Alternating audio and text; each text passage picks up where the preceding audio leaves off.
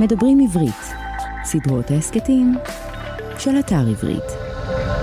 שלום לכולכם, שלום לכולכן, אנחנו הקיפוד והשועל, מדף של ספרים ורעיונות לסקרנים ולסקרניות. שמי שמואל רוזנר ותודה שהצטרפתם אלינו. עוד בימי שלמה, עוד בימי שלמה, התקדרו שמי מלכותו עבים, ולאחר מותו פרץ הרעם. זה משפט של ההיסטוריון שמעון דובנוב. דובנוב היה חתיכת טיפוס, את הציונות הוא לא כל כך חיבב, הוא חשב שמקומם של היהודים במקומות שהם מפוזרים בהם, עם מידה של אוטונומיה. הוא היה גם מהראשונים שכתבו היסטוריה חילונית של העם היהודי.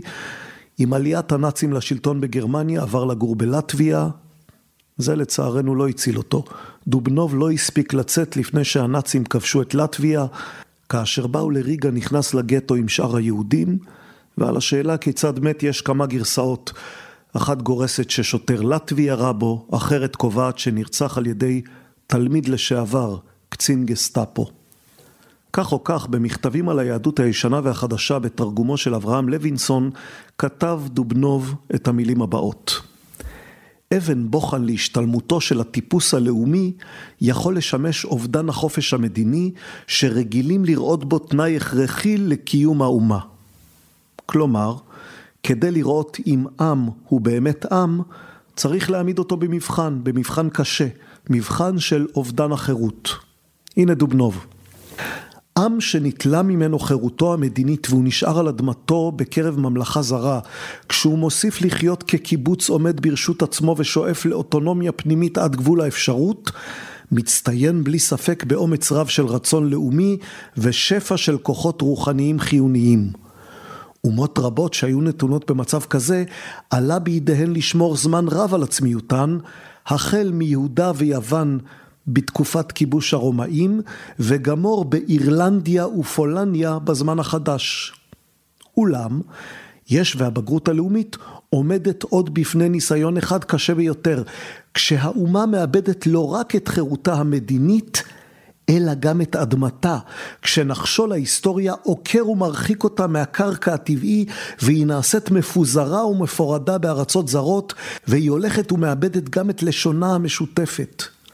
אם למרות ניתוק הקשרים הלאומיים החיצוניים, מוסיפה האומה להתקיים במשך שנים רבות וליצור יצירה עצמית, ומגלה שאיפה עקשנית להמשיך את התפתחותה האבטונומית, הרי אומה זו הגיעה למרום פסגת האינדיבידואליזציה התרבותית היסטורית, ודינה כדין עם בלתי ניחד, בתנאי שתוסיף ותאמץ את רצונה הלאומי. בדברי ימי האנושיות, אנו מוצאים כמה דוגמאות של עמים שעברו מן העולם לאחר אובדן אדמתם ופיזורם בקרב עמים אחרים. ואין אנו מוצאים אלא דוגמה אחת, רק אחת, של השתמרות אומה פזורה ונטולת קרקע במשך אלפי שנה. אומה יחידה זו הוא העם הישראלי. כלום יש לראות בזה נס היסטורי? זה עדיין דובנוב. לא. עם ישראל עבר כל אותן דרגות ההתפתחות הלאומית שעברו העמים האחרים.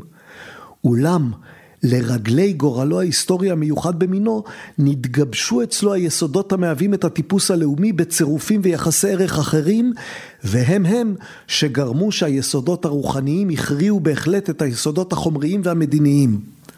וסקירה שטחית על מהלך ההיסטוריה הישראלית תוכיח. עד כאן דובנוב, אנחנו לא נלווה אותו לכל אורך הסקירה ההיסטורית הישראלית, אבל עוד נחזור אליו בהמשך. הטיפוס הלאומי, על זה הוא מדבר. מה אחד המבחנים הראשונים שהטיפוס הלאומי שלנו נאלץ לעמוד בו? הנה, ספר מלכים א', פרק י"ב. וילך רחבעם שכם, כי שכם בא כל ישראל להמליך אותו. ויהי כשמוע ירבעם בן נבט, והוא עודנו במצרים, אשר ברח מפני המלך שלמה, וישב ירבעם במצרים. עוד נחזור לספר מלכים, עוד נחזור לתיאור היפה של דובנוב. אנחנו ברגע מכריע בתולדות עמנו, עליו ועל כמה מהשלכותיו ועל השאלות שעולות ממנו, על אלה נדבר היום. פיצול הממלכה, יהודה וישראל. וכל קשר למציאות של ימינו, טוב, נגיע לסוף ותחליטו לבד. הכיפות והשועל, לפני שנדבר על יהודה וישראל, נדבר על הכיפות והשועל, הם עדיין ביחד. בואו לבקר באתר שלנו, kipshu.com, k-i-p-s-h-u.com, כדי ללמוד עוד עלינו, על הספרים שאנחנו מוציאים. תוכלו להאזין גם לשיחות הקודמות שלנו. האחרונה הייתה עם פרופסור דני שכטמן, זוכה פרס נובל לכימיה, שאמר כמה דברים שהרגיזו לא מעט מאזינים. לפני שכטמן היה אצלנו האלוף יעקב עמידרור, שדיבר איתנו על מלחמת העולם השלישית. ובפרק הסולו האחרון שאלנו, האם המין האנושי ישתפר בחיזוי העתיד? שני ספרים חדשים של הכיפות והשועל יוצאים החודש, חי של קרל זימר ושבע אגדות שלנו של עופר אדרת. ספר שיפגיש אתכם מחדש עם דמויות שאתם בטח מכירים כמו טרומפלדור וחנה סנש, אברהם שטרן. גם עם עופר אדרת שוחחנו לאחרונה במסגרת ההסכת ובקרוב נעלה את הפרק איתו. שוב, kipshu.com שם תמצאו עוד פרטים על המיזם ועל הספרים. סדרת ההסכתים הכיפות והשועל נעשית בשיתוף עברית, אתר התוכן הספרותי הגדול בישראל, המציע לקרוא בכל דרך ספרים דיגיטליים, קוליים ומודפסים. עכשיו, עוד פתיחה, ואז אנחנו חוזרים לשכם.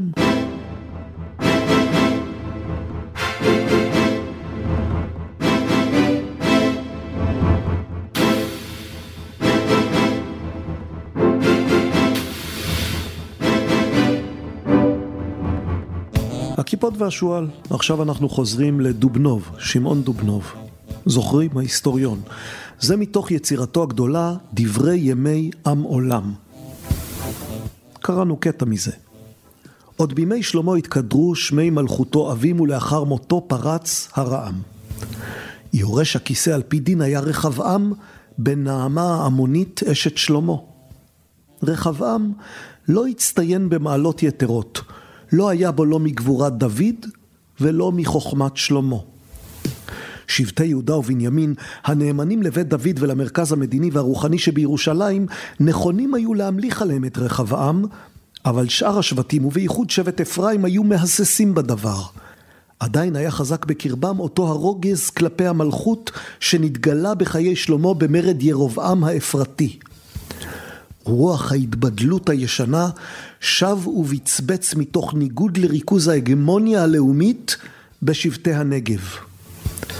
כששמע ירובעם במצרים, שברח לשם מפני שלמה כי מת המלך, שב לארץ ישראל וחידש את פעולתו להשיב את לב העם מעל מבית דוד. אין ספק ששישק, מלך מצרים, סייע לו במעשהו, כמו שנתן לו מקלט בארצו בשנות נדודיו. מסורת אחת שלא נכנסה לנוסח המקרא שלנו, אבל נשתמרה בתרגום השבעים, מספרת כי שישק נתן לירובעם את אחות אשתו לאישה, ואצל לו ברכה בשובו לארץ מולדתו.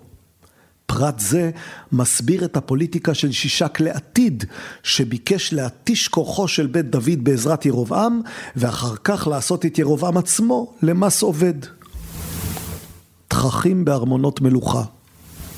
זה כבר לא דובנוב זה אנחנו. תככים. הם לא החלו עם ירובעם ורחבעם, הם מחייבים אותנו לחזור קצת לאחור, הם מחייבים אותנו לדבר על שלמה המלך. שלמה הוא השליט שמציב לנו שאלה חשובה ראשונה, איך תיתכן, האם תיתכן הידרדרות כל כך מהירה משיא של לכידות ושגשוג לשיא של כישלון?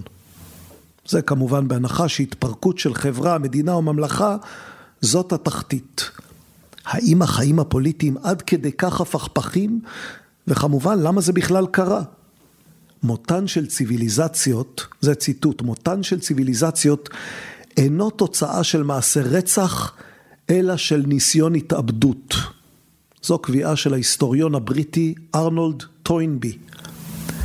התרסקות, תחילתה דעיכה של החזון המשותף, אובדן של סיבת הלכידות, אחר כך באים פיצול ויריבות בין קבוצות ובין מגזרים, כמו שכולנו מכירים. טוינבי טורח על סיפורן של ממלכות יהודה וישראל. הוא מספק לקוריו כמה דוגמאות להתרסקות של ציוויליזציות, ואחת מהן היא הדוגמה הזאת. בזמן כלשהו באלף השני לפני הספירה, הפכה פיסת האדמה שאנחנו מכנים ארץ ישראל למקום מושבם של שבטים עבריים, שלא ברור מתי ולמה ומאיפה באו. אולי זה היה עם של נוודים שהשתלט על המרחב הזה בסוף המאה ה-13 לפני הספירה, אולי זה עם שהתאחד גם עם תושבים מקומיים, מי יודע. לעברים נולד סיפור על מוצא משותף, על שלושה אבות שהתמסרו לאל יחיד ומיוחד, סיפור משותף על מוצא משותף שיש בו גם סוג של חזון משותף. במאה ה-12 לפני הספירה, כשבאו פלישתים, השבטים העבריים נאלצו להדק את השורות. כך נולד האיחוד, כך נולדה המלוכה. שאול היה המלך הראשון, רגע חשוב שלפחות על פי התיאור של טוינבי, הוא שעשה את עם ישראל לעם אחד. לתנ"ך יש כמובן גרסה קצת אחרת. אחרי שאול בא דוד, שגבר על בנו של שאול, וביקש למקם את הבירה שלו בשטח ניטרלי, כזה שאיננו בנחלה של אחד מהשבטים. לכן כבש עיר, עיר שאנחנו מכנים ירושלים. הוא כבש אותה מהיבוסים, והשבטים העבריים ועוד כמה עמים בסביבה הוכפפו לירושלים ואולצו להעלות למס. אבל דוד לא פתר בעיה בסיסית, הנאמנויות השבטיות עוד היו חזקות מאוד, וכל סימן לחולשה של המלוכה הציף את הנאמנויות האלה. כך היה בימי מרד אבשלום, עדיין בתקופת דוד, כך אחר כך בסיפור ירבעם ושלמה. טוינבי התעניין בסיפור הזה במיוחד בגלל הניסיון הכללי שעשה להסביר את נפילתן של ציוויליזציות. בספרו הגדול, ספר חשוב, מחקר של ההיסטוריה, טוינבי קבע שהוא-הוא, ההיסטוריון טוינבי, פענח את סוד עלייתן ונפילתן של כלל הציוויליזציות. הוא מצא את המפתח, את הטריק. לא תתפלאו לשמוע שיש היסטוריונים שלא קיבלו את התיאוריה שלו, אבל כך או כך הטענה המרכזית שלו היא שעלייתן של תרבויות באה בגלל צורך, בגלל הופעה של אתגר משותף. קבוצה נדרשת להתמודד עם אתגר, היא מתאחדת לכדי תרבות אחת, לכדי ציוויליזציה, אחר כך עם הזמן האתגר מתמוסס, וכאשר האתגר מתמוסס, מתמוססת גם התרבות, גם הציוויליזציה. אובדן סולידריות, פלגנות, פיצול חברתי, למה כל אלה קורים? שמענו את טוינבי, אבל יש גם אחרים. הנה פול ג'ונסון, היסטוריון בריטי אחר, מאוחר יותר, מתוך היסטוריה של היהודים בתרגומו של גיא הרלינג, על מה ששלמה עשה ולא נשא חן בעיני כמה מנתיניו. מקדש שלמה, על כל ממדיו ותפארתו, ובמיקום שבו שכן, זה כאמור פול ג'ונסון, בין חומותיה המבוצרות של עיר עילית מלכותית, אקרופוליס אם תרצו, מקדש שלמה היה רחוק מרחק רב מדת השם הטהורה שהביא עמו משה מן המדבר. בדורות הבאים מקדש שלמה נתפס בעיני היהודים כחלק בלתי נפרד מאמונתם המוקדמת. אך זה ודאי לא נראה כך בעיני יראי השמיים שמחוץ לחוגים המלכותיים. כמו עבודות הכפייה, כמו מחוזות המס, כמו המרכבות, גם המקדש היה חדש, ומבחינות רבות הוא עתק מתרבויות פגניות מתקדמות יותר לחוף הים התיכון או בעמק הנילוס. האם לא יהיה זה נכון לומר, שוב, זה עדיין פול ג'ונסון, האם לא יהיה זה נכון לומר ששלמה אימץ גם את הפגניות יחד עם נשותיו הנוכריות, מלכותו הריכוזית וההתאכזרות שלו כלפי השבטים? האם המקדש שלו, מקדש שלמה, לא היה מרכז של עבודת אלילים וסגידה לחפצים דוממים? אפילו ארון הברית ודאי נראה לו שייך על רקע סביבתו המפוארת. אנחנו מדלגים קצת ונקרא מפול ג'ונסון עוד שניים שלושה משפטים מפה ומשם. שלמה ניצל את הבלבול הזה, לא חשוב כרגע מהו, כדי לקדם את הרפורמה הדתית שלו בכיוון של אבסולוטיזם מלכותי שבו המלך שולט במקדש היחיד שבו יש לעבודת האל השפעה כלשהי. אך בימי שלמה הרעיון של מקדש מלכותי מרכזי היה שנוי במחלוקת בקרב טהרנים רבים בישראל. הם הקימו את אחת מהכיתות הבדלניות הראשונות שהוציאה מתוכה דת השם, בני רחב. רבים מתושבי הצפון סלדו אף הם מריכוזה של הדת בירושלים ובמקדשה המלכותי, מפני שהכוהנים ששירתו בה הציבו דרישות אבסולוטיות וטענו שרק לטקסים שלהם יש תוקף כלשהו, ושכל המקדשים האחרים, כל הבמות והמזבחות שהעם נשא אליהם את עיניו מאז ימי אבותיו, כל אלה היו קינים של כפירה בעיקר ושל זדון. הקביעות הללו ניצחו בסופו של דבר, הן אלה שהפכו לאורתודוקסיה המקראית, אך באותה תקופה הן עוררו התנגדות בצפון. עד כאן ג'ונסון. פילוג הממלכה הוא אירוע קשה, אך מי הנבל בסיפור? מי החל את מצעד האיוולת לקראת הפילוג?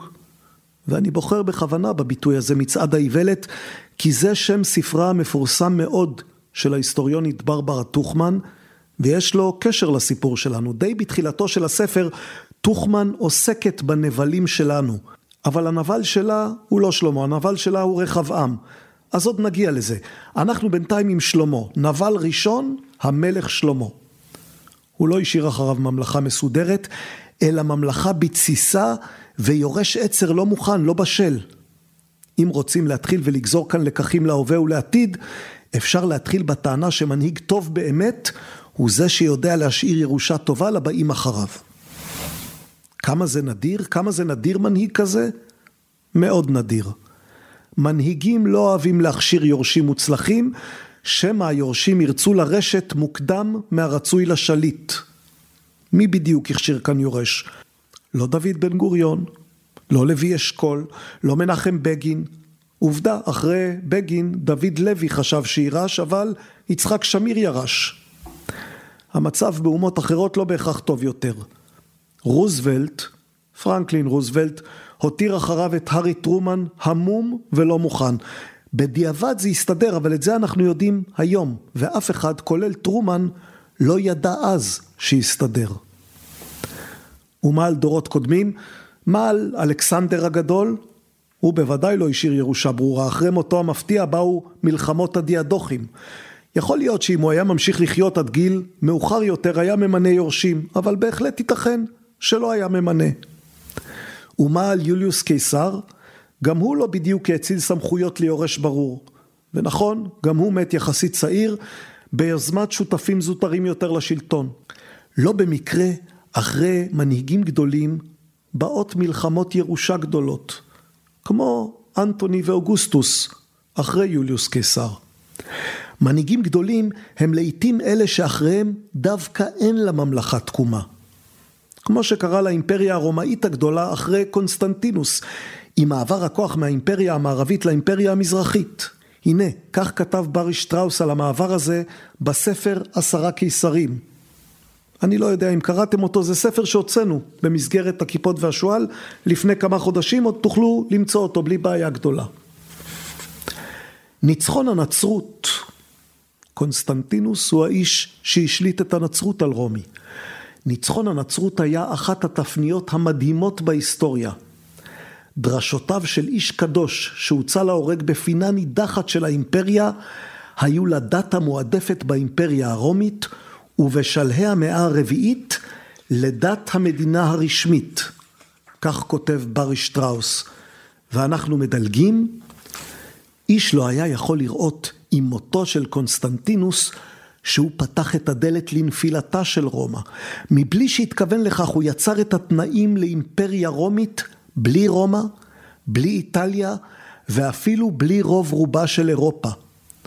קונסטנטינוס הניח את היסודות לשלוש אימפריות גדולות במזרח, החליפות המוסלמית, רוסיה והאימפריה הרומית המזרחית, או כפי שהיא מוכרת יותר כיום, האימפריה הביזנטית.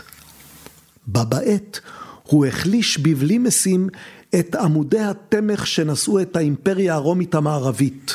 בשלושת הדורות שלאחר קונסטנטינוס, לא משל איש באימפריה כולה לתקופה העולה על 15 שנה. גיבון, אנחנו מדלגים עוד קצת ומצטטים מברי שטראוס שמצטט את ההיסטוריון החשוב גיבון. גיבון הציע כבר מזמן שהנצרות מילאה תפקיד חשוב בנפילתה של רומא מאחר שערערה את רוח הלחימה של אנשיה. אלה הן שטויות. חציה המזרחי של האימפריה הרומית היה נוצרי בלהט העולה בהרבה על זה של חציה המערבי, והוא לא נפל בשנת 476. למעשה, הוא הוסיף להתקיים כאימפריה עוד 150 שנה עד שהמוסלמים כבשו את רובו. לאחר מכן, הוא שרד עוד כ-800 שנה ככוח אזורי, עד שהגיע לקיצו לבסוף רק ב-1453, כמעט אלף שנה לאחר נפילת המערב. הנצרות גם לא מנעה ממדינות באירופה להילחם זו בזו ולכבוש חלקים נרחבים מן העולם במשך קרוב לאלפיים שנה. אז למה? למה נפלה האימפריה הרומית? האימפריה הרומית במערב נפלה, שוב זה שטראוס, נפלה בגלל מנהיגות גרועה, כמו גם בגלל משאבים צבאיים שלא נוצלו כהלכה, פילוג פנימי, אויבים חזקים, גיאוגרפיה בעייתית והידלדלות משאבים. האימפריה התברכה בעוד כמה מנהיגים גדולים עוד לפני נפילת המערב. אך אלה היו במזרח. נעזוב את רומא, נחזור לשלמה. גם הוא מנהיג גדול. כמו קונסטנטינוס, יחי ההבדל הקטן. גם הוא מנהיג גדול לפחות בזיכרונה של האומה, וגם הוא משאיר אחריו מצב שלטוני לא יציב. יש לזה סיבה, אולי כמה סיבות. מנינו אחת, בית המקדש. לא כולם אהבו את הרעיון של פולחן ייחודי רק בירושלים. ואם רוצים לעיין בעוד סיבה, בלשון רלוונטית לימינו, שווה להציץ בספרה של שופטת בית המשפט העליון דפנה ברק ארז. לקרוא משפטים בתנ"ך, כך קוראים לספר, הוא יצא במסגרת ידיעות ספרים ויש מאחוריו רעיון פשוט. השופטת לוקחת אירועים והנחיות מספר התנ"ך ומתרגמת אותם לשפה משפטית של ימינו. בין השאר, ברק ארז עוסקת בשלמה המלך. היא עוסקת בשלמה המלך ובעול המיסים שהטיל על אזרחיו. כך היא כותבת: גביית מיסים היא עתיקה כימיה של ההיסטוריה השלטונית. ניהול המדינה לטובת אזרחיה ותושביה מחייב גביית מיסים המשמשים מקור כספי למימון פעילותו של השלטון. טוב, את כל זה אתם יודעים, אבל איך זה קשור לשלמה? הנה נדפדף לדף הבא. אי הגינות בהטלת מיסים והשפעתה על יציבות השלטון הן חלק עיקרי גם בסיפור של מלכות שלמה. כך כותבת דפנה ברק ארז. נדמה שאין מלך שזכה לכבוד ולעיקר כמו המלך שלמה, שספר מלכים מלא בתיאור גדולתו והישגיו, בכיבושים, בבנייה ובחוכמה. כיצד אפוא נענה העם בקלות שכזו לפיצול הממלכה לאחר מותו של שלמה? התשובה, היא כותבת, התשובה נעוצה בעול המיסים בממלכתו של שלמה, ועוד יותר מכך, בהעדפה המבנית של שבט יהודה בממלכה, גם בכל הנוגע לנשיאת נטל המס. כלומר, יש הרבה מיסים ואין שוויון בנטל. בראש מערכת הגבייה עמד בעל תפקיד מיוחד, אדונירם בן עבדה על המס. שיטת הגבייה של המיסים בממלכה מתוארת כך, היא מצטטת מתוך ספר מלכים, ולשלמה 12 ניצבים על כל ישראל וכלכלו את המלך ואת ביתו חודש בשנה יהיה על אחד לכלכל. אם כן, 12 נציבים מינה שלמה וכל אחד מהם היה אחראי על שטח מסוים בממלכה לצורך פרנסתה של חצר המלוכה במשך אחד מחודשי השנה. מתיאור זה נפקד השטח שבו חי שבט יהודה. מן הדברים משתמע אפוא מבנה שלטוני פרוטקציוניסטי המעדיף את השבט שעימו נמנה המלך. הפרקים העוסקים במלכותו של שלמה, דילגנו קצת, הפרקים האלה אינם מזכירים התמרמרות בקרב העם. אדרבה, הכתוב מדבר על כך שיהודה וישראל, רבים ככל אשר על הים לרוב, אוכלים ושותים ושמחים. אולם, כותבת ברק ארז, דומה שהתפעלות גורפת זו מן המלך שלמה אינה משקפת באופן מלא את הקושי שחווה העם. ראשית, מפעלי הבנייה של שלמה ורמת החיים המתוארת של ארמונו אינם יכולים להתיישב עם שמחה בלבד מצד משלמי המיסים. לא בכדי מציין הכתוב כי ירבעם בן נבט לימים מלך ישראל היה אחראי על גביית המיסים מבני יוסף שכונתה סבל בית יוסף. שנית, הטרוניה שהוצגה לרחבעם היורש לאחר מות אביו, אביך הקשה את עולנו ואתה אתה הקל מעבודת אביך הקשה ומעולו הכבד אשר נתן עלינו ונעבדך? הטרוניה הזאת מספקת בדיעבד הצצה אל המציאות המורכבת בימי שלמה. עד כאן דפנה ברק ארז ועד כאן על חלקו של שלמה. אחרי שלמה בא הקרב האישי, ירבעם נגד רחבעם. ביטוי אישי לקרב הלאומי של יהודאים נגד ישראלים. אז נקרא קטע מתוך מחזה. מעניין מי עוד מזהה את המחזה הזה. זה לא מחזה חדש במיוחד. אני קורא, מקהלה. זה מחזה, אז יש מקהלה. לפני שלושה ימים דרכו פרסות הסוס בדרך שכם, ורוח חדשה עברה בעם, כרוח העוברת לאחר החום. בהר אפרים לחוצים הרימו ראש. קול. קול, שוב, זה מתוך המחזה, יש מקהלה, יש קול, יש מקהלה, יש קול. אז עכשיו הקול, מה אומר הקול? על פני שדות צחיחים חלף השם, מקהלה. ירבעם בן נבט, קול. אפרתי, מצרדה, קול. שם אמו צרועה, אישה אלמנה, כי בעלה שולח לארץ לבנון לכרות עצים לארמונות שלמה. ושלמה ראה את הנער, ושלמה הפקיד את ירבעם קצין על פני העם. קול. וירבעם יצא בעת ההיא מירושלים, מקהלה. יצא לשוח בשדה, קול. ואחיה השילוני, נביא האלוהים, מצא אותו בדרך, מקהלה. בדרך מצא אותו נביא האלוהים. קול. וירבעם מתכסה בשלמה חדשה, ושניהם לבדם בשדה. מקהלה. בשדה מצא אותו אחיה, בשדה החזיק בו. קול. בשדה החזיק הנביא בו, ובשתי הידיים תפס בשלמה, והיא חדשה, מקהלה. ושניהם לבדם בשדה, קול. ובשתי הידיים קרע הנביא את הבגד קרע, מקהלה, ואמר, בחרתי בך ירבעם לגאול את עמי משלמה, ככה אקרא ממלכה מידי העריץ. טוב, נעצור כאן. קראנו מתוך אכזר מכל המלך, כך קוראים למחזה, וזה מחזה הביקורים של ניסים אלוני, מחזה מקראי שעוסק במרד של ירבעם ברחבעם. המחזה כתוב בעברית כמעט מקראית, הוא הוצג לראשונה בתיאטרון הבימה בדצמבר 1953 וזיכה את אלוני שנתיים אחרי זה נדמה לי בפרס נחום צמח למחזה ישראלי מקורי מטעם הבימה. מזהים את המפגש עם אחיה השילוני, זה הקטע שבו עסקנו, הנה הוא, הנה הוא מהכתובים, מספר מלכים. ויהי בעת ההיא וירבעם יצא מירושלים וימצא אותו אחיה השילוני הנביא בדרך והוא מתכסה בשלמה חדשה ושניהם לבדם בשדה. ויתפוס אחיה בשלמה החדשה אשר עליו, ויקראה השנים עשר קרעים, ויאמר לירבעם, קח לך עשרה קרעים, כי כה אמר אדוני אלוהי ישראל, הנני קורע את הממלכה מיד שלמה, ונתתי לך את עשרה השבטים. והשבט האחד יהיה לו. לו, כלומר לרחבעם. למען עבדי דוד ולמען ירושלים העיר אשר בחרתי בה מכל שבטי ישראל. מה? מה המפגש המוזר הזה? על מה הוא מעיד? אפשר לשאול עליו הרבה מאוד שאלות. נתחיל באחת טריוויאלית. הנביא מדבר על שבט אחד שיישאר עם שושלת שלמה וממשיכה, רחבעם. שבט אחד הוא אומר. אבל נשארו שניים, אנחנו יודעים שנשארו לפי המסורת גם יהודה וגם בנימין. אז למה כאן רק אחד? ויש עוד הרבה שאלות, אבל נעזוב אותן ונדלג לתלמוד. מסכת סנהדרין, שמציג גם הוא את המפגש הזה, הוא מציג אותו, את המורד ואת הנביא, כך. וימצא אותו אחיה השילוני הנביא בדרך, והוא מתכסה בשלמה חדשה, ושניהם לבדם בשדה. עד כאן זה הציטוט מספר מלכים. מהי בשלמה חדשה? כלומר, למה הכוונה בשלמה חדשה?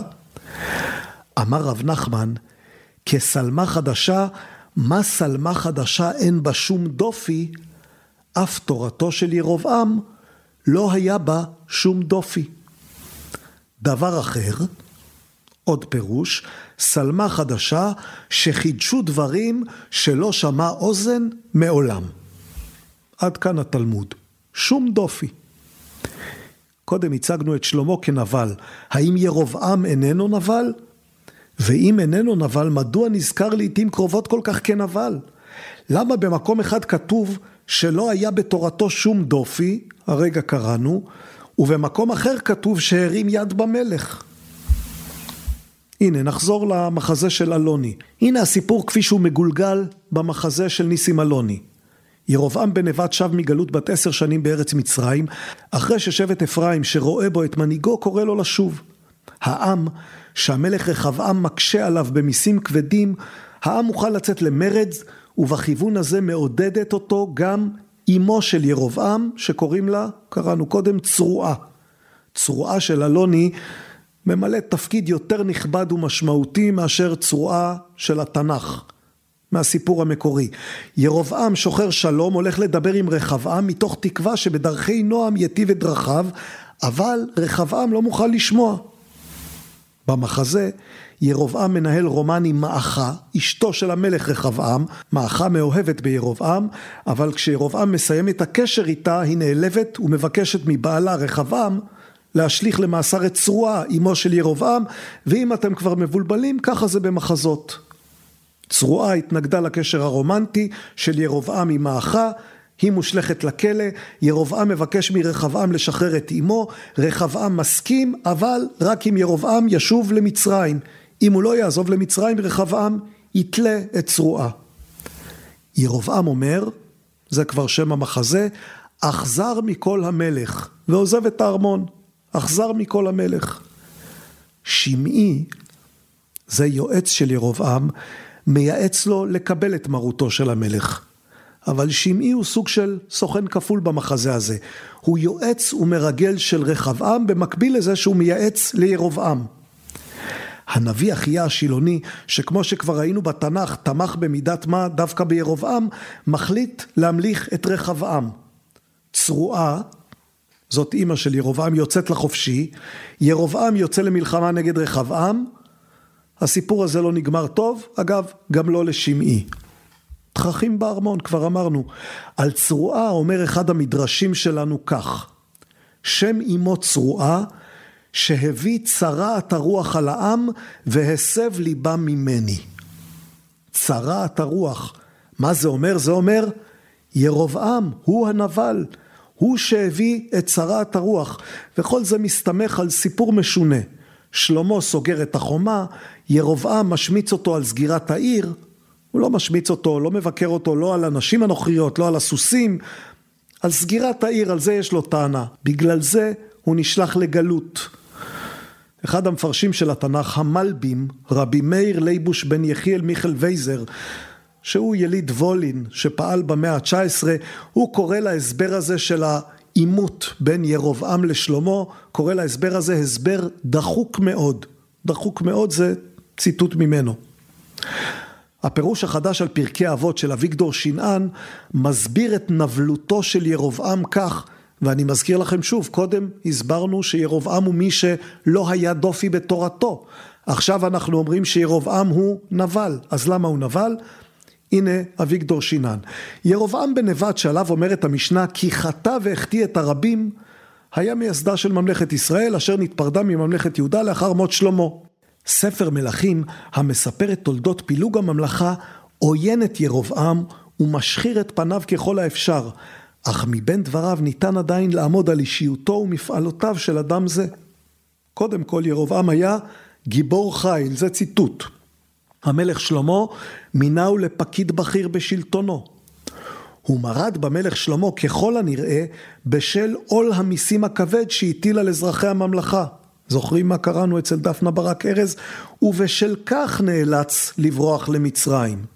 אנשי השבטים הצפוניים, אנחנו מדלגים קצת באביגדור שינן, אנשי השבטים הצפוניים התמרדו בהנהגתו של ירבעם והקימו את מלכות ישראל העצמאית. מאחר שמרכז השלטון והפולחן נותר בירושלים אשר ביהודה, הקים ירבעם בירה חדשה בשכם, וכן מערכת דתית מתחרה. מקדשים בדן ובבית אל, ובהם עגלי זהב. כן ייסד ירבעם חגים חדשים, ומינה כהנים שלא היו בני שבט לוי, מעשיו אלה העלו עליו את חמתם של אנשי יהודה, ובגללם בגלל המעשים האלה, בגלל הקמת המקדשים המתחרים, בגלל עגלי הזהב, בגלל מינוי כהנים שאינם משבט לוי, בגללם נאמר עליו כי לא רק חטא בעצמו, אלא שגם החטיא את הרבים. כמובן, בממלכת הצפון ירבעם נתפס באור אחר, כמי שגאל אותם מעריצותם של המלכים מבית דוד. אז מה קרה? ספר מלכים, ספר מלכים נכתב בחוגים של אנשי יהודה. ומכאן דימויו השלילי של ירבעם, וזה הדימוי שאותו ירשו חז"ל, אשר הציגו את ירבעם כמלך רשע וכופר, וצרפו אותו אפילו לרשימה מכובדת של חוטאים, זו רשימה שגם היא מופיעה במשנה, מסכת סנהדרין, שלושה מלכים וארבעה הדיוטות, הדיוטות במובן של אנשים פשוטים, שלושה מלכים וארבעה הדיוטות, אין להם חלק לעולם הבא, מי הם שלושת המלכים? ירבעם, אחאב ומנשה. עד כדי כך. מצד אחד גיבור חיל, מורד בעול המיסים של שלמה, מורד בעריצות הדתית של שלמה, ומצד שני, מלך שאין לו חלק לעולם הבא. למה? כי את ההיסטוריה, את ההיסטוריה כתבו חוגי אנשי יהודה. כלומר, יורשיהם של דוד ושלמה מאותו שבט. אז מי הנבל? זה תלוי במידה רבה במי שכותב את ההיסטוריה ובמי שמשמר אותה למען הדורות הבאים. בגרסת ספר מלכים שהתגלגלה הלאה למסורת שלנו, ירבעם בן נבט הוא נבל. תשמעו, תשמעו מה עוד התלמוד אומר עליו אחרי ציטוט מספר מלכים. אחר הדבר הזה לא שב ירבעם מדרכו הרעה. זה הציטוט. שואל התלמוד, מהי אחר? אמרנו, אחר הדבר הזה, אחר, מה, מה הפירוש של המילה אחר? אמר רבי אבא, אחר שתפסו הקדוש ברוך הוא לירבעם בבגדו, ואמר לו חזור בך, ואני ואתה ובן ישי נטייל בגן עדן, אמר לו, מי בראש? בן ישי בראש, יהכי לא באינה. כלומר לירבעם עלה השתן לראש, עד כדי כך הוא החשיב את עצמו, שהוא סירב להצעה, הדי נדיבה צריך לומר, לטייל בגן העדן עם הבורא עצמו, ועם בן ישי, כלומר עם דוד המלך. ולמה ירבעם מסרב לטייל עם הקדוש ברוך הוא ועם דוד המלך? כי התברר לו שדוד הוא זה שמוביל את הטיול המאורגן. ירבעם לא רק טלטל את מלכות שלמה, לפי התלמוד, הוא כפר גם בבחורתו של דוד. וזה הסיפור הרשמי שלנו. אבל ניכר שמבין השורות מציצה גם אפשרות אחרת, שלא ירבעם הוא הנבל, אלא מישהו אחר הוא הנבל. ניזכר בתבנית העלילה. לירבעם יש מחלוקת או קטטה עם שלמה. הוא נמלט למצרים. שלמה מת. רחבעם הוא היורש.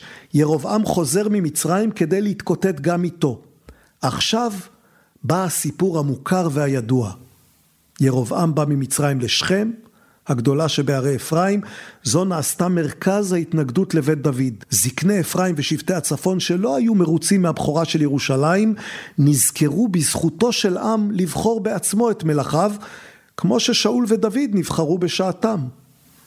גם רחבעם ויועציו באים לשכם, והמתונים שבבני אפרים ושבטי הצפון נוטים להמליך את רחבעם בתנאי אחד, מה הם מבקשים? שיסיר מן העם את המיסים הכבדים שהטיל שלמה ויתקן עוד כמה תקנות במשטר המדינה. בלשון המקרא זה נשמע כך: אביך הקשה את עולנו ואתה אתה הקל מעבודת אביך הקשה ומעולו הכבד אשר נתן עלינו ונעבדך.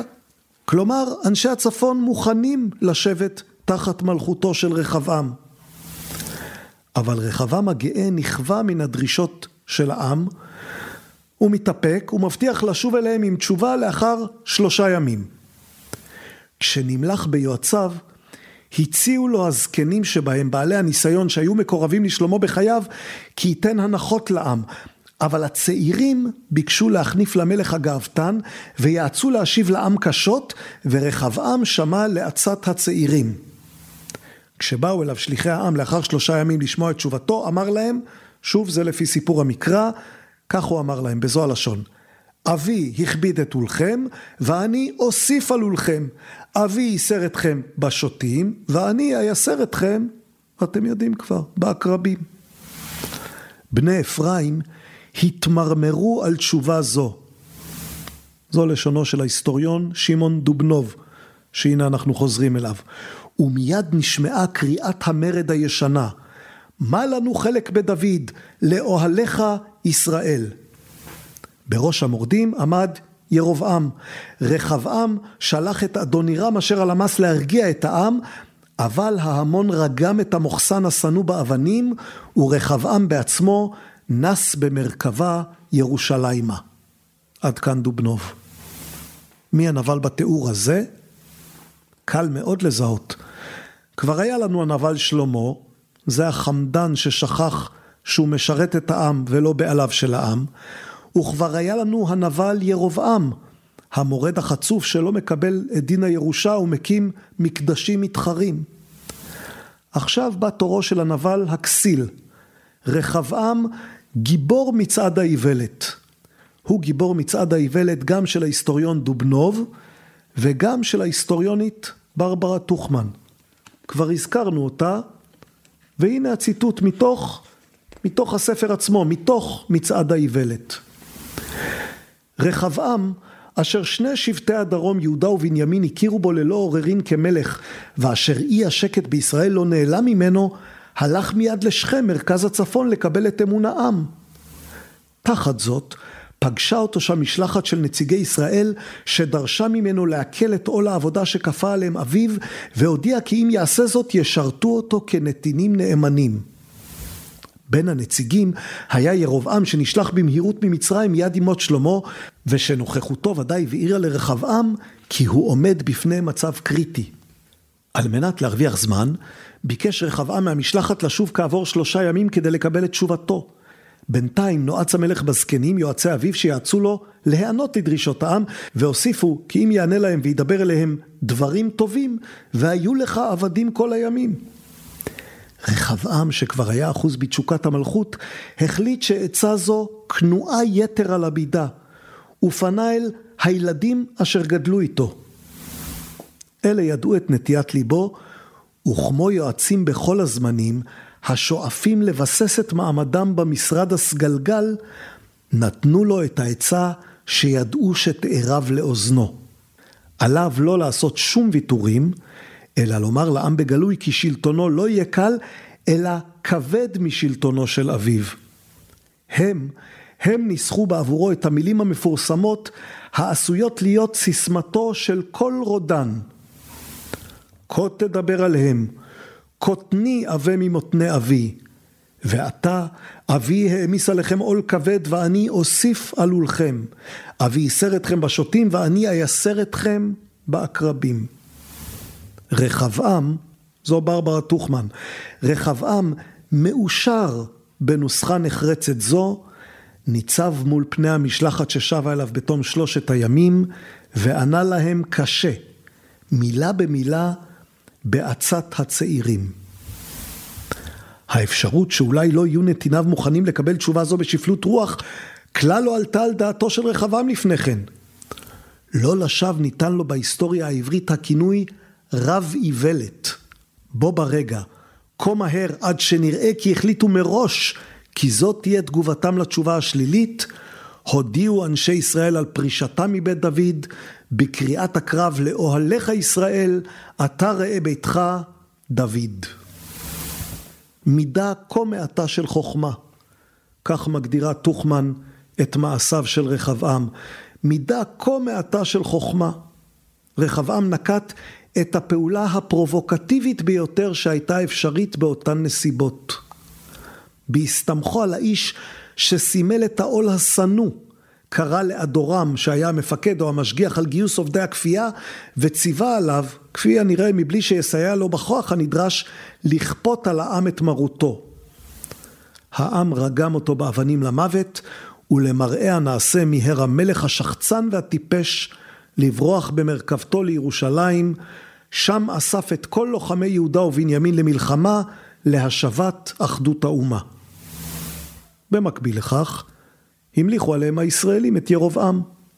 הוא מלך במשך 22 שנה, ורחבעם במשך 17 שנים, ומלחמה הייתה, זה כבר ציטוט מספר מלכים, ומלחמה הייתה בין רחבעם ובין ירבעם כל הימים. זאת כאמור ברברה טוכמן, נאמר שמצעד האיוולת יצא בהוצאת מעריב, והתרגום הוא של יוסף אשכול. זהו, כך התפצלה הממלכה, אם התפצלה. מה? מה זאת אומרת אם התפצלה? אם התפצלה. כדי שממלכה תתפצל, היא צריכה קודם להיות מאוחדת. האם אי פעם הייתה ממלכה מאוחדת? או, יש האומרים כך ויש האומרים אחרת. על הסיפור שלנו, על האתוס אין ויכוח. בתודעת העם היהודי היו שאול ודוד ושלמה וממלכה מאוחדת ומריבת יורשים ואז פיצול. הכל מתבטא מראש בנבואה ובדיעבד בקינה. זה הסיפור שלנו, הסיפור שסיפרנו עד כה. אבל עד כמה הוא מבוסס על עובדות היסטוריות מוצקות? על זה יש ויכוח. העמדות משתרעות על מנעד רחב של אפשרויות, מי לא הייתה ממלכה מאוחדת בכלל, דרך הייתה ממלכה קטנה ולא חשובה במיוחד, ועד ממלכת שלמה באמת הייתה ממלכה משמעותית. עשאל אבלמן כותב בתולדות היהודים שלו את הדברים הבאים.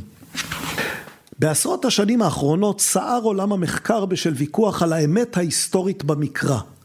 קבלת התיאור ההיסטורי של המקרא בידי מלומדים בדורות קודמים קבעה את ראשית חייה של ממלכת בית דוד סביב שנת אלף ואת סופה עם חורבן בית המקדש הראשון בשנת 586. אך לפני כ-40 שנה החלו חוקרים לטעון שאין לקבל פרקים מרכזיים בסיפור המקראי כתיאור היסטורי מהימן. מסקנה מרכזית אחת של חוקרים אלה, שכונו האסכולה המינימליסטית, הייתה שממלכת דוד ושלמה, שהיא כה מרכזית בסיפור המקראי, לא התקיימה מעולם, או הייתה קטנה הרבה יותר מכפי שהיא מתוארת במקרא. בשנים האחרונות דחו חוקרים אחרים את גישת המינימליסטים וקבעו שממצאים ארכיאולוגיים מאפשרים לקבל את התיאור המקראי של תקופת הממלכה המאוחדת כמשקף מציאות היסטורית. הוויכוח בין שתי הגישות יימשך כנראה עוד זמן רב. הנה רוצים פיסה, פיסה אחת מהוויכוח הזה, הנה דברי נציגם הידוע של הכופרים, דברים של מי שסבור שלא הייתה בכלל ממלכה מאוחדת, ארכיאולוג במקצועו פרופסור ישראל פינקלשטיין. זה מתוך ראיון שנתן לעיתון הארץ, לאביב הלורי כבר לפני לא מעט שנים. הוא בדיוק הוציא אז ספר, ראשית ישראל, ועל הממלכה המאוחדת של דוד ושלמה אמר כך: אין לכך ראיות ארכיאולוגיות. אין לדבר הזה אח ורע בהיסטוריה.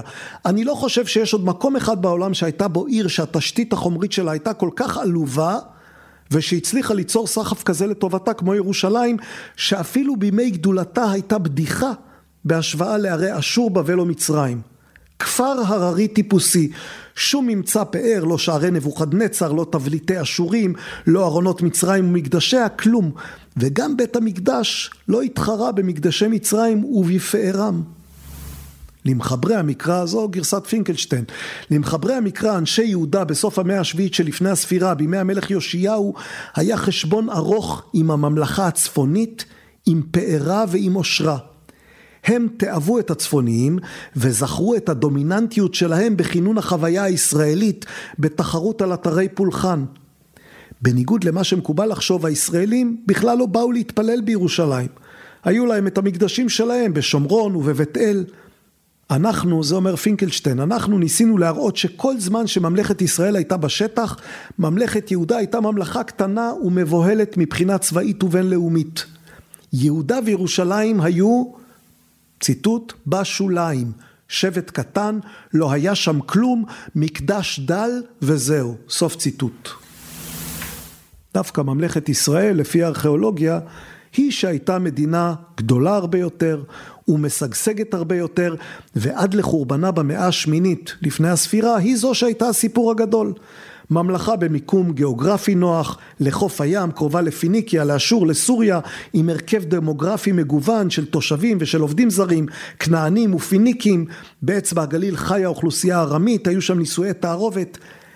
רק 150 שנה אחרי שישראל חרבה, יהודה עלתה לגדולה והתגבשה בה ההכרה העצמית והגישה המונותאיסטית. מדינה אחת, בירה אחת, מקדש אחד, מלך אחד.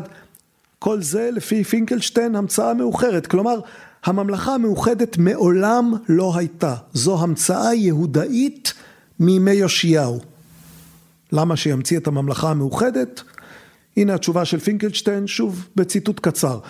כי רצו להשתלט על הטריטוריות של ממלכת ישראל ולספח אותן. זאת התשובה. כמובן, המילה האחרונה היא לא המילה של פינקלשטיין מלפני שני עשורים, מאז זרמו הרבה מים בירדן ועוד יותר מזה זרם חול מסונן בכלי הארכיאולוגים. בשנים האחרונות מוסבת תשומת הלב לחפירות בירושלים, בעיקר לשלושה אתרים שעמדו בזמנו של דוד, אם אתם מניחים שהיה דוד. הראשון הוא אתר שחפרה, מבנה בעצם, שחפרה אילת מזר בעיר דוד, היא שייכה אותו בתחילה לארמונו של דוד המלך, אחר כך למצודת ציון היבוסית, אחר כך התגלו גם ביצורים ומגדל ואולי שער בחפירות האופל. יש ויכוח על תאריך הקמתם של הביצורים האלה, אבל ויכוח, אנחנו כבר יודעים, יש על כל דבר. לשתי התגליות האלה הצטרפה עוד תגלית של יגאל שילה בגיחון. לא נלאה אתכם בכל אלה. מי שרוצה לבלות שעות רבות בדקדוקי תיארוכים של מבנים לתקופות שונות של ברונזה, ימצא שפע של מאמרים והתכתבויות בנושא הזה, חלקן נסערות עד כדי התפעלות ממש. את כולן תמצאו במרשתת. כל אלה מעידים שהקושי הזה עם התנ"ך הוא דבר שחוזר על עצמו, בעיקר בקשר לסיפורים המוקדמים, נאמר יהושע וכיבוש הארץ.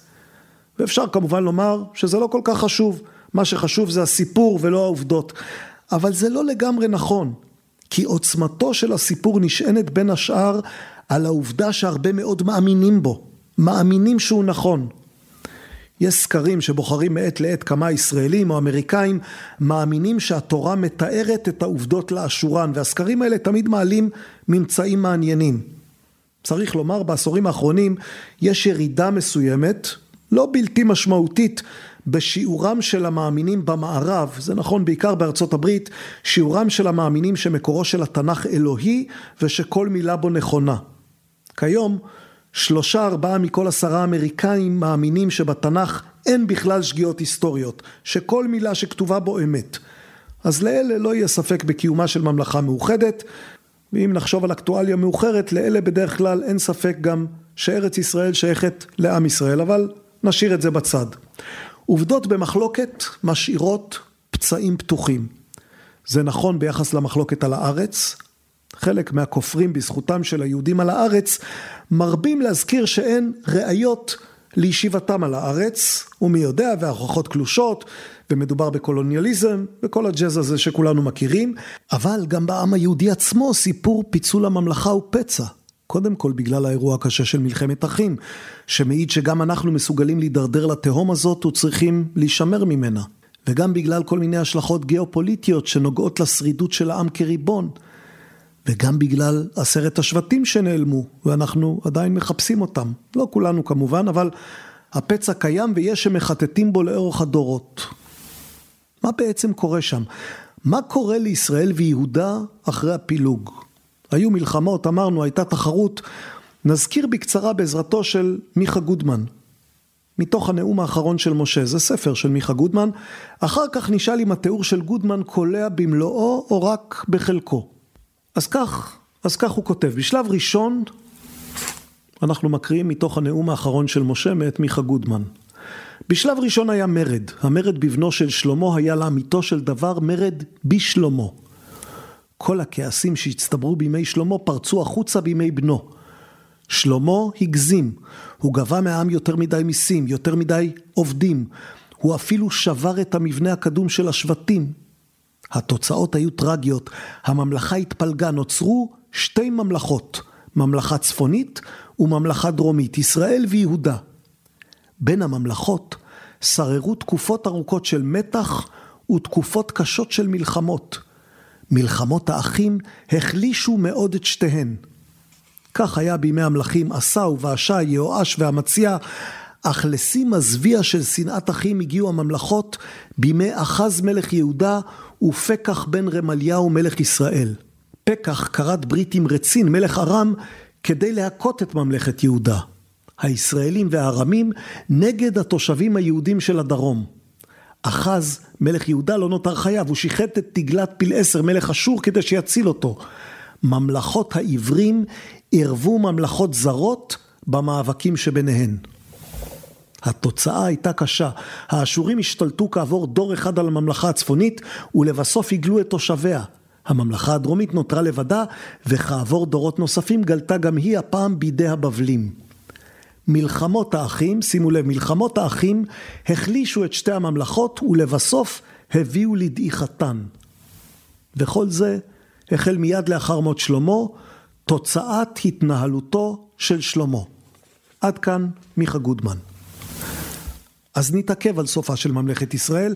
צריך להתעכב עליו כי הרבה מהאנלוגיות שאנחנו מרבים בהן, בעיקר בימים האלה, הרבה מהאנלוגיות האלה נוגעות לסופה של הממלכה. זה הולך בערך כמו בגרסה של גודמן, בערך כך. היהודים התקוטטו ביניהם, התפלגו, נחלשו, ואז באו אומות העולם, נלחמו, כבשו, פיזרו, כך שקו ישר מוביל מהפילוג היהודי לגלות היהודית. באשמתנו בא לנו הדבר הזה. זה הלקח. זו גרסה חינוכית מאוד, גרסה שגם הנביאים בוודאי חיבבו, כי זה טבעה של נבואה, להסביר שהכל באשמתנו ושאם רק היינו עושים את הדבר הנכון, שזה מה שאומרים לנו הנביאים שצריך לעשות, אם רק היינו עושים אותו, היו נמנעות מאיתנו צרות גדולות. האמת ההיסטורית היא מן הסתם קצת יותר מורכבת. ננסה לדמיין אותה. נניח, נניח שהייתה עדיין ממלכה מאוחדת. ונניח שרחבעם וירובעם לא היו מתקוטטים, ונניח שהממלכה הייתה נשארת מאוחדת ומלוכדת ועם ישראל במיטבו. האם אז הייתה נחסכת מאיתנו גלות עשרת השבטים? האם היה נמנע פיזורם של עשרת השבטים? האם היה נמנע אובדנם לעד? אין לנו דרך ודאית להשיב על השאלה הזאת כמובן, אבל אפשר להרהר עליה ויש בזה אולי גם מידה של תועלת. אין לנו דרך להשיב קודם כל כי כל מי שמאמינים בגמול ועונש, במעשיך יקרבוך ומעשיך ירחקוך, כל מי שמאמינים במה שאומרים הנביאים על ממלכת ישראל, הם מאמינים שהתערבות משמיים היא שהפילה אותה, ושאולי אם הממלכה הייתה מאוחדת, ההתערבות המקבילה הייתה מונעת את הנפילה. אבל מי שחשדנים כלפי מבט כזה על ההיסטוריה, מי שחושבים שהנבואה היא נבואה וההיסטוריה היא משהו בכל זאת קצת אחר, צריכים לשלוח מבט נוסף על התקופה ועל השחקנים שכיכבו בה. בעיקר הם צריכים להביט באשורים, כי הם אלה שבאו, נלחמו, כבשו, פיזרו. הם עשו זאת לעמים רבים. הם עשו זאת לעמים חלשים ולעמים חזקים. הם עשו זאת מתוקף היותם אימפריה כוחנית ואלימה של המזרח הקדום. ממש לאחרונה יצא בהוצאת בייסיק ספר חדש על האשורים, עלייתה ונפילתה של האימפריה העולמית הראשונה. אקהרט פרהם הוא המחבר, הוא פותח את הספר כך: בקיץ 671 לפני הספירה, צבא שנשלח על ידי האשורי, המלך אסרחדון, צעד במערב אסיה, חצה את חצי האי סיני ונכנס לארץ מצרים. פרעה של התקופה ההיא הצליח לברוח, ארישתו, נסיך הכתר שלו ורבות מנשות הארמון שלו נתפסו. לצד כמויות עצומות של שלל ואבני ערובה פוליטיים, בעלי מלאכה, מגרשי שדים וקוסמים, כל אלה הובאו לננבה, בירתו האדירה של אסרחדון, על נהר החידקל בצפון מזרח עיראק. זה היה, אנחנו עדיין מקריאים מהספר הזה על האשורים, זה היה ניצחון חסר תקדים לאשור. שנתיים קודם לכן, המלך אסרחדון ציין באחת מכתובותיו שכל אויביו, זה ציטוט, רעדו כקנים בסערה. ניצחונו הגדול על מצרים, גם היא אימפריה, ניצחונו הגדול על מצרים הצדיק את ההתרברבות שלו. הוא שלח מכתבים ודרש דורונות משליטים של כמה טריטוריות רחוקות בים התיכון, מקפריסין ועד יוון ועד למה שהיא כיום ספרד המודרנית. כאשר נענו לאסרחדון, היו לו כל הסיבות לטעון, השגתי ניצחון על שליטי ארבע פינות של העולם. זאת אשור. עד אמצע המאה ה-19, כך נכתב בספר הזה, כך מוסבר בספר הזה, לרוב האנשים במערב הייתה תפיסה שלילית בעיקרה של אשור. עולמן של ישראל העתיקה, יוון ורומא, שימש עבורם מודל של זהות. מירושלים, אני ממשיך לצטט מהספר החדש על האימפריה האשורית. מירושלים, כך סברו, באה אמונתם הדתית. מאתונה, שיטות החשיבה שלהם. ומרומא, ארגונם הפוליטי. ננבה, בדומה לבבל או לקרתגו, גילמה את האחרות. אבל הדימוי המערבי של אשור לא היה נקי לחלוטין מאמביוולנטיות. הסלידה מעריצות המזרח הקשורה לאשור הייתה מלווה בהערצה להישגים הפוליטיים והצבאיים לכאורה של הממלכה והשאיפות הקיסריות שיוחסו למלך נינוס וממשיכיו הדהדו שאיפות דומות בבריטניה ובצרפת של המאה ה-19. לא ניכנס לזה. הספר, הספר של פרם מצטט לא מעט מספר הנבואה של נחום. למשל את הפסוק הזה, בוקה ומבוקה ומבולקה ולב נמס ופיק ברכיים וחלחלה בכל מותניים ופני כולם קיבצו פערור. נחום הנביא פעל בסביבות שנת 612 לפני הספירה ובנבואותיו מהדהדים מצד אחד הכיבוש האשורי של מצרים בידי אשור בניפאל בשנת 663 לפני הספירה ומצד שני כיבוש ננבה בירת אשור בשנת 612 לפני הספירה. הידיעות על מפלתה של האימפריה האשורית, כן, גם היא נפלה בסופו של דבר, הידיעות על מפלתה של האימפריה שהטילה את חיתיתה על כל המזרח הקדום, הביאו את נחום לכלול בנבואותיו גם דברי נחמה ליהודה.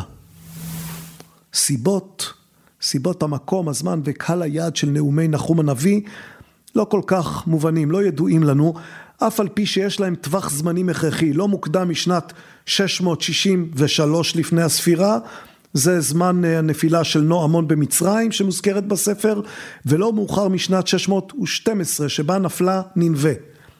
בשנים אלה מלכו ביהודה מנשה ויאשיהו, שני מלכים שהם כמעט הפכים. לפי דעת החכמים נחום חי בתקופתו של מנשה, אבל לא כל החוקרים מסכימים לדעה הזאת. נחום מנבא את נפילת ננבה והאשורים, ולמעשה עושה את מה שעושים כל הנביאים. רובם האשימו, כבר הזכרנו את זה, רובם האשימו את ישראל ואת יהודה בנפילתם שלהם, ונחום מאשים את האשורים בנפילתם שלהם, בנפילת האשורים. לא גיאופוליטיקה או התחזקות של יריבים הביאה לנפילת אשור, אלא מעשה החטא והעוון של אשור עצמה. הנה כך כותב נחום הנביא, הוי עיר דמים כולה כחש, פרק מלאה לא ימיש טרף, כל שוט וכל רעש, אופן וסוס דוהר, ומרכבה מרקדה, פרש מעלה ולהב חרב וברק חנית ורוב חלל וכובד פגר. אפשר להמשיך עוד הרבה בלשונו היפה של נחום. הנני עלייך נאום אדוני צבאות והבערתי ועשן רכבה וכפירייך תאכל חרב והכרתתי מארץ תרפך ולא יישמע עוד כל מלאכיך. איפה אנחנו? ניסינו להבין אם יש קשר בין הפילוג בעם ישראל לבין נפילת ממלכת ישראל. הנביא יאמר, כן, בגלל ישראל, בגלל הפילוג בישראל, נפלה ישראל. ההיסטוריה תאמר, מי יודע? ספק אם ממלכה מאוחדת, יהודה וישראל יחדיו, ספק אם זו יכולה הייתה לעמוד מול עוצמתה הצבאית של אשור. נגיד עוד כמה מילים על האשורים. לא קל לזכור את תולדות כל האימפריות, קודם היו אכדים, אחריהם באו אשורים. בתחילת האלף השני לפני הספירה הוקמה במעלה החידקל ממלכה סביב הערים אשור וננבה. סמוך לסוף האלף השני החלו מלכים אשורים במסעות כיבוש.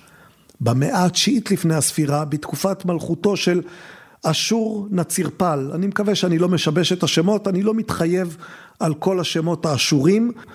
בכל מקרה בימי שלטונו ואחר כך בימי השלטון של תגלת פיל עשר ושל סרגון השני, הכיבושים האשוריים התרחבו.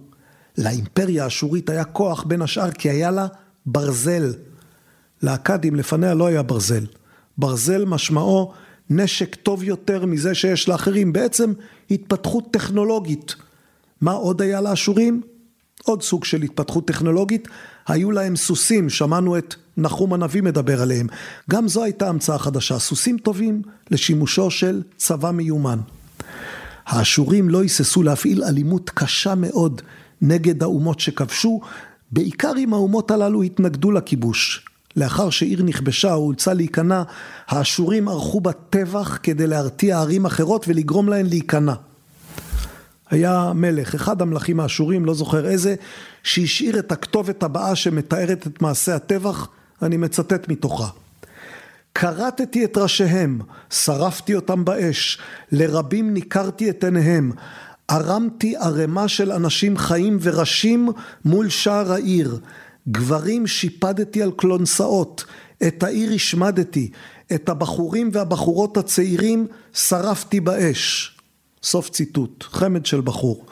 כלומר, וסליחה עם כל מחפשי האנלוגיות האקטואליות, ממלכת ישראל לא בהכרח נפלה בגלל פילוג בעם. היא נפלה כי ממלכה חזקה הרבה יותר, אימפריה חזקה הרבה יותר, החליטה להזיז אותה מדרכה. אגב, טענה דומה אפשר לטעון גם ביחס לחורבן הבית השני. נהוג ללהג, ובצדק אולי, על הפילוג בין הצדוקים לבין הפרושים, שבגללו בא החורבן על ירושלים. נו נו, אפשר לשער שהרומאים היו מביסים את ירושלים גם לו פרושים וצדוקים היו עומדים מאוחדים. אם הייתה מחלוקת משמעותית בעת ההיא, זו הייתה מחלוקת בין מי שהבינו שמוטב בכלל לא להילחם, כי אין סיכוי לנצח, לבין מי שהתעקשו למרוד. ואם לחזור לטענה העיקרית שלנו, הסיפור המיתולוגי מדגיש את מריבת האחים כגורם מרכזי לכניעה, זו של ממלכת ישראל מול האשורים, או של החורבן של ממלכת יהודה אחר כך בימי הרומאים. הסיפור המיתולוגי שלנו עושה זאת מאותה סיבה שהסיפור הנבואי מדגיש את החטאים, את עבודת האלילים, כסיבות לתבוסה. זה ניסיון מובן, ואולי אפילו רצוי, לחלץ איזה לקח חינוכי מעשי ממאורעות ששליטת עם ישראל עליהם הייתה בעצם מוגבלת מאוד, אולי בלתי קיימת. עמים נכבשו, עמים הוגלו, בלי אשמה ובלי סיבה, סתם, כי ככה היה מקובל בעולם העתיק. ואגב, אולי לא רק בעולם העתיק. לא המחלוקת היא שגדעה את השושלת העברית, אבל כן הסיפור, הסיפור הקצת מופרך, הסיפור הלא היסטורי, הוא זה ששמר על השושלת העברית. בזכותו שרדנו את הגלות, בזכותו שבנו לארצנו. כלומר, לפעמים צריך לספר סיפור מופרך, לא משום שהוא התיאור הנכון של ההיסטוריה, אלא משום שהוא זה שיאפשר התגברות, ניצחון על ההיסטוריה. בעצם, גם את זה כבר הזכרנו, אבל נזכיר שוב, לא כולם התגברו על ההיסטוריה, לא כולם שרדו את הגלות ושבו לארצם. סיפור הפילוג של הממלכות שונה מסיפורים אחרים שלנו בכך שאין לו סוף טוב. הנביא נחום יכול ללגלג עד מחר על ננבי הנחרבת, אבל את השבטים האבודים של עם ישראל הוא לא יכול להחזיר. והשבטים האבודים הללו הם פצע שממשיך לגרד. האם ישובו אי פעם? הנבואה על חזרתם הצפויה אינה פוסקת גם לאחר חורבן ממלכת יהודה, 200 שנה אחרי שממלכת ישראל כבר איננה. בגולת בבל, גולת יהודה, הנביא יחזקאל קורא לחזרה של הגולים משתי הממלכות. ולאיחוד של שתיהן תחת מלכות בית דוד, הנה כך הוא אומר, ואתה בן אדם, קח לך עץ אחד, וכתוב עליו ליהודה ולבני ישראל חבריו. ולקח לך עץ אחד, וכתוב עליו ליוסף עץ אפרים, וכל בית ישראל חבריו. וקרב אותם אחד אל אחד לך לעץ אחד, והיו לאחדים בידיך. וכאשר יאמרו אליך בני עמך לאמור, הלא תגיד לנו מה אלה לך?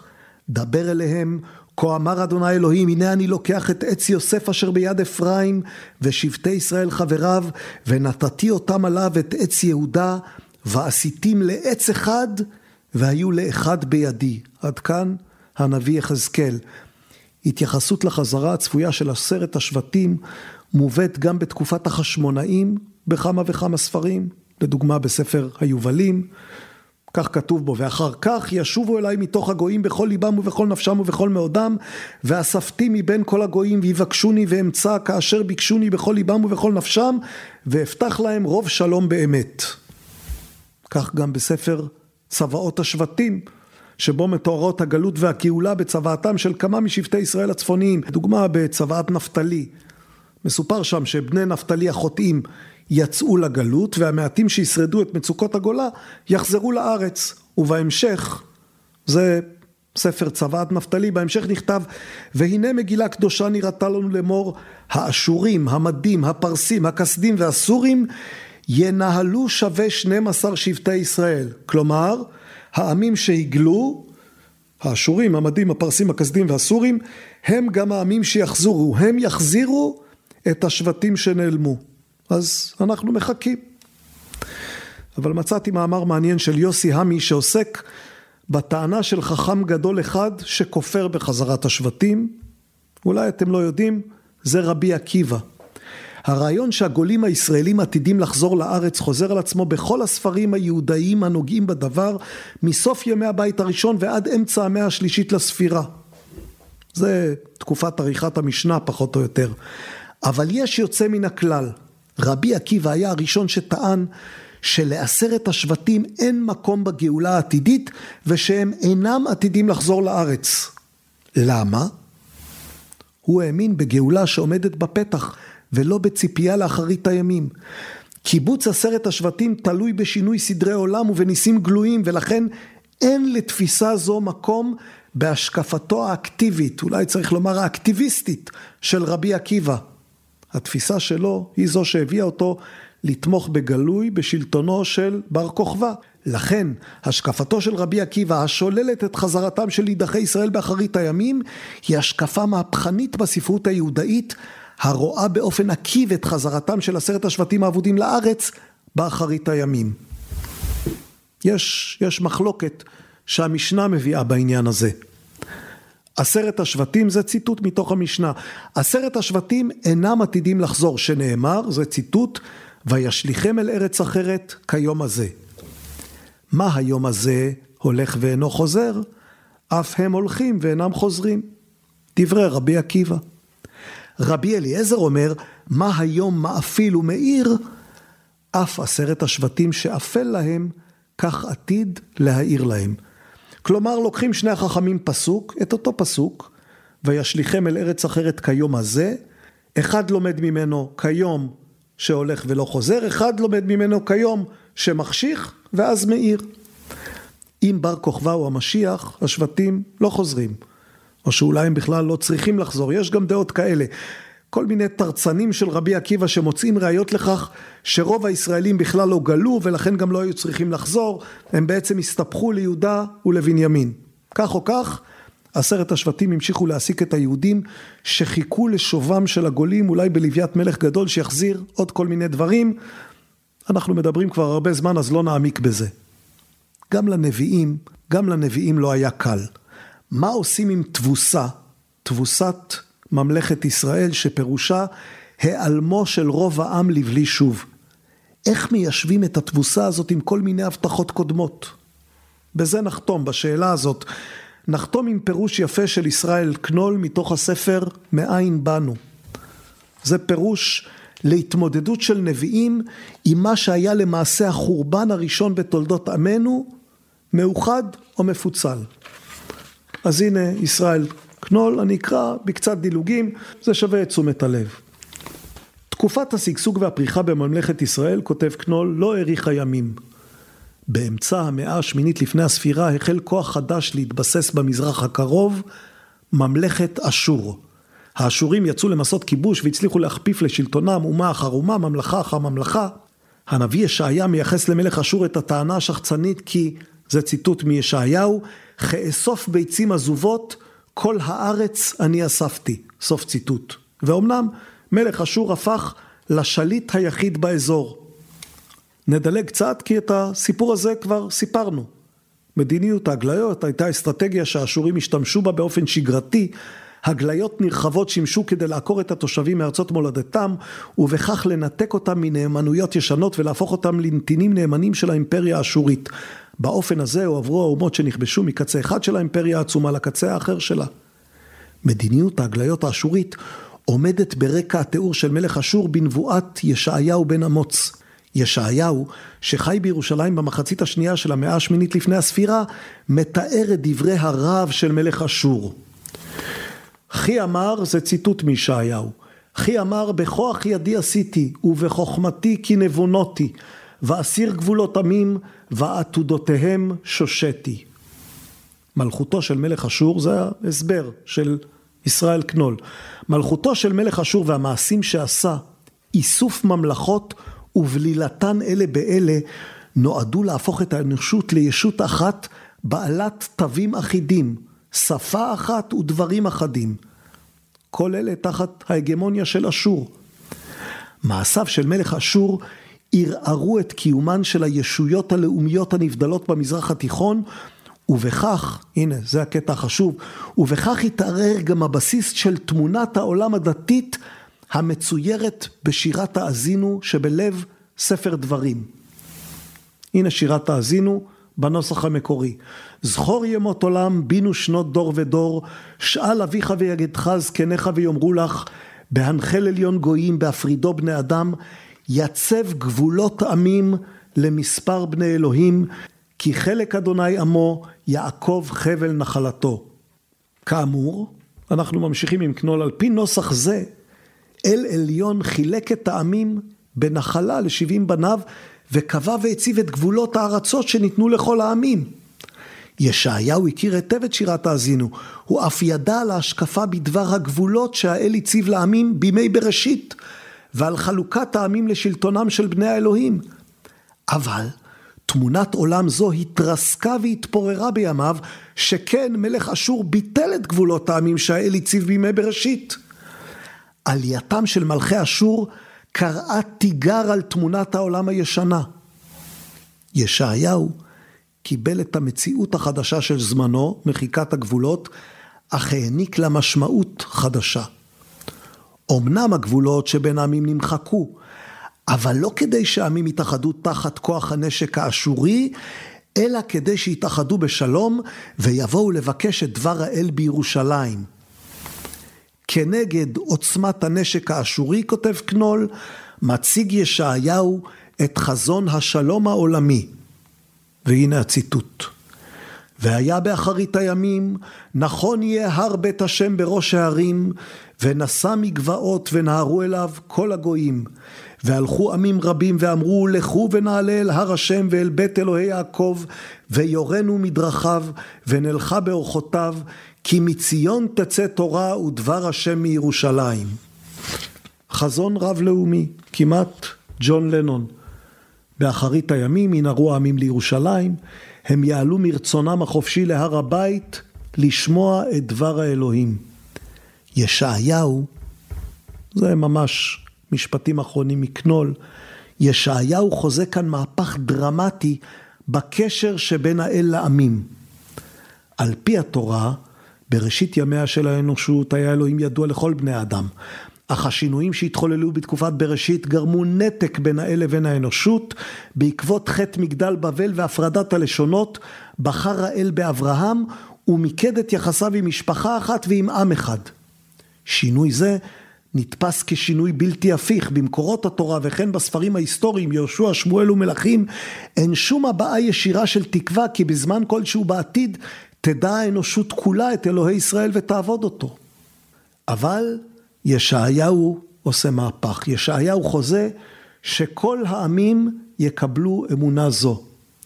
שירת האזינו מאפשרת מציאות פלורליסטית של ריבוי אמונות ודתות. ואילו ישעיהו מתווה דרך השוללת ריבוי כזה ושואפת לקבלת האמונה הישראלית על ידי בני האומות כולן. עד כאן ישראל קנול מתאר איך המציאות שדופקת בדלת משנה את האתוס הלאומי והדתי של עם ישראל.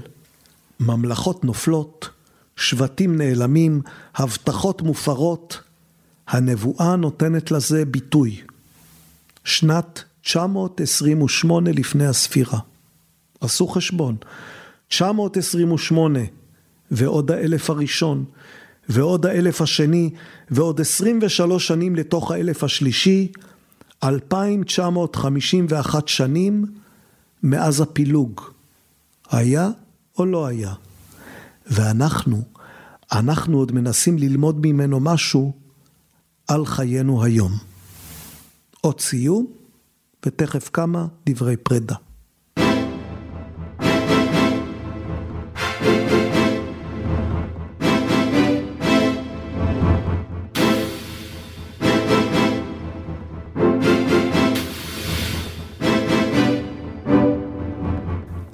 והשועל, אנחנו מקווים שאתם עדיין איתנו. הוצאנו החודש שני ספרים חדשים. לספר של עופר אדרת קוראים שבע אגדות שלנו. אתם יכולים למצוא אותו בקליק אחד אם תבואו לבקר באתר שלנו, kipshu.com, k-i-p-s-h-u.com. בעוד כמה ימים גם נעלה כאן שיחה עם עופר אדרת, אנחנו קוראים לזה קיפשו אקסטרה, כלומר זה פרק מחוץ למניין. את הספר היפה של אדרת אפשר לרכוש ברשתות הספרים ובחנויות הספרים, ואפשר באתר של הוצאת כנרת זמור הדביר, שהיא הוצאת הספרים שמוציאה את ספרי הכיפות והשועל, ואפשר כמובן בחנות הספרים עברית. סדרת ההסכתים הכיפות והשועל נעשית בשיתוף עברית. אתר התוכן הספרותי הגדול בישראל המציע לקרוא בכל דרך ספרים דיגיטליים, קוליים ומודפסים. אמרנו שני ספרים, שניים שהוצאנו החודש, נזכיר גם את השני, ספר נפלא ושמו חי. חי, סימן קריאה, כך תזהו אותו, זה ספר של קארל זימר. ספר שונה מאוד מזה של עופר אדרת. זה ספר מסע לפיצוח החידה, מהם החיים. לא במובן הפילוסופי, במובן הביולוגי. מה מבדיל את הארנבת החיה מהקומקום שאיננו חי. אני מניח שהקומקום שלכם איננו בעל חיים.